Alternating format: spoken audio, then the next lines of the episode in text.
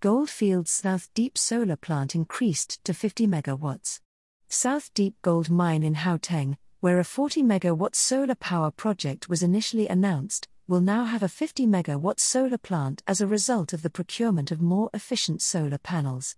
Mining Weekly can report that the construction of the 715 million rand solar power plant at South Deep will provide the mine with about a quarter of its power requirements and save it over 120 million rand a year in electricity costs.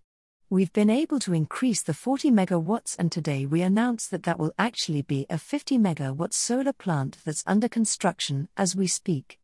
The first panels will arrive in the first or second week of January, Gold Fields CEO Chris Griffith said at the company's presentation of 2030 targets for its most material environmental, social, and governance ESG priorities.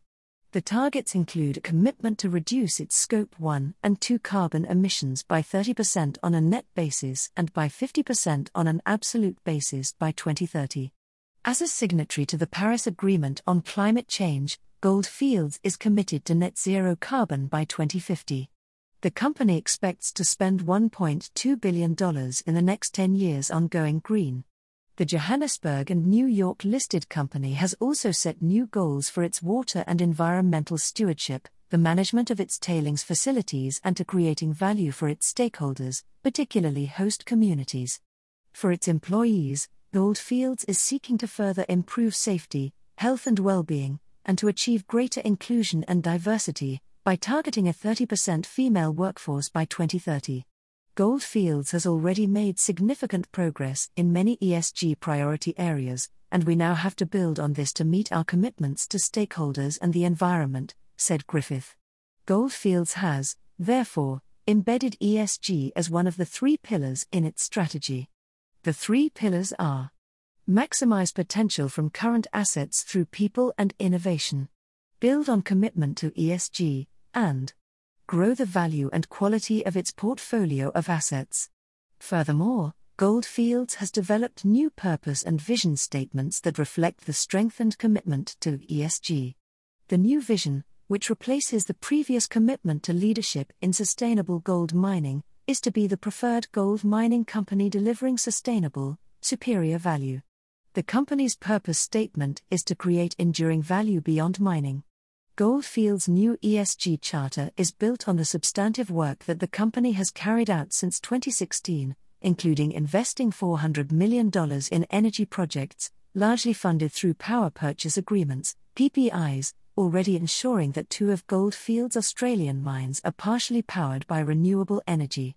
The percentage of women in the workforce has been increased from 15% in 2016 to 21% at present. It is also ensuring that 30% of the value Gold Fields creates remains with its communities through a focus on host community employment and procurement.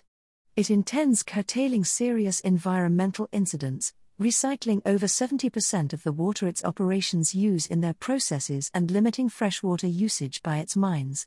Gold Fields has committed itself to reporting progress against these targets as part of its annual results reporting each year. In finalizing these targets, we ensured that they were informed by detailed programs, strategies, and budgets. These targets are ambitious, but we realized that without this commitment to creating enduring value beyond mining and positively impacting our local stakeholders, we cannot guarantee the long term sustainability of our assets where we operate, said Griffith.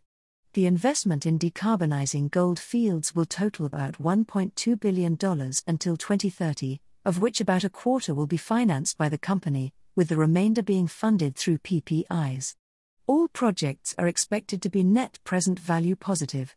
The capital investment required to ensure even safer tailings storage facilities, TSFs, at operations and reduce the number of upstream facilities to three is estimated at $325 million. A further $25 million is required to achieve compliance of TSFs with the Global Industry Standard on Tailings, or GISTM.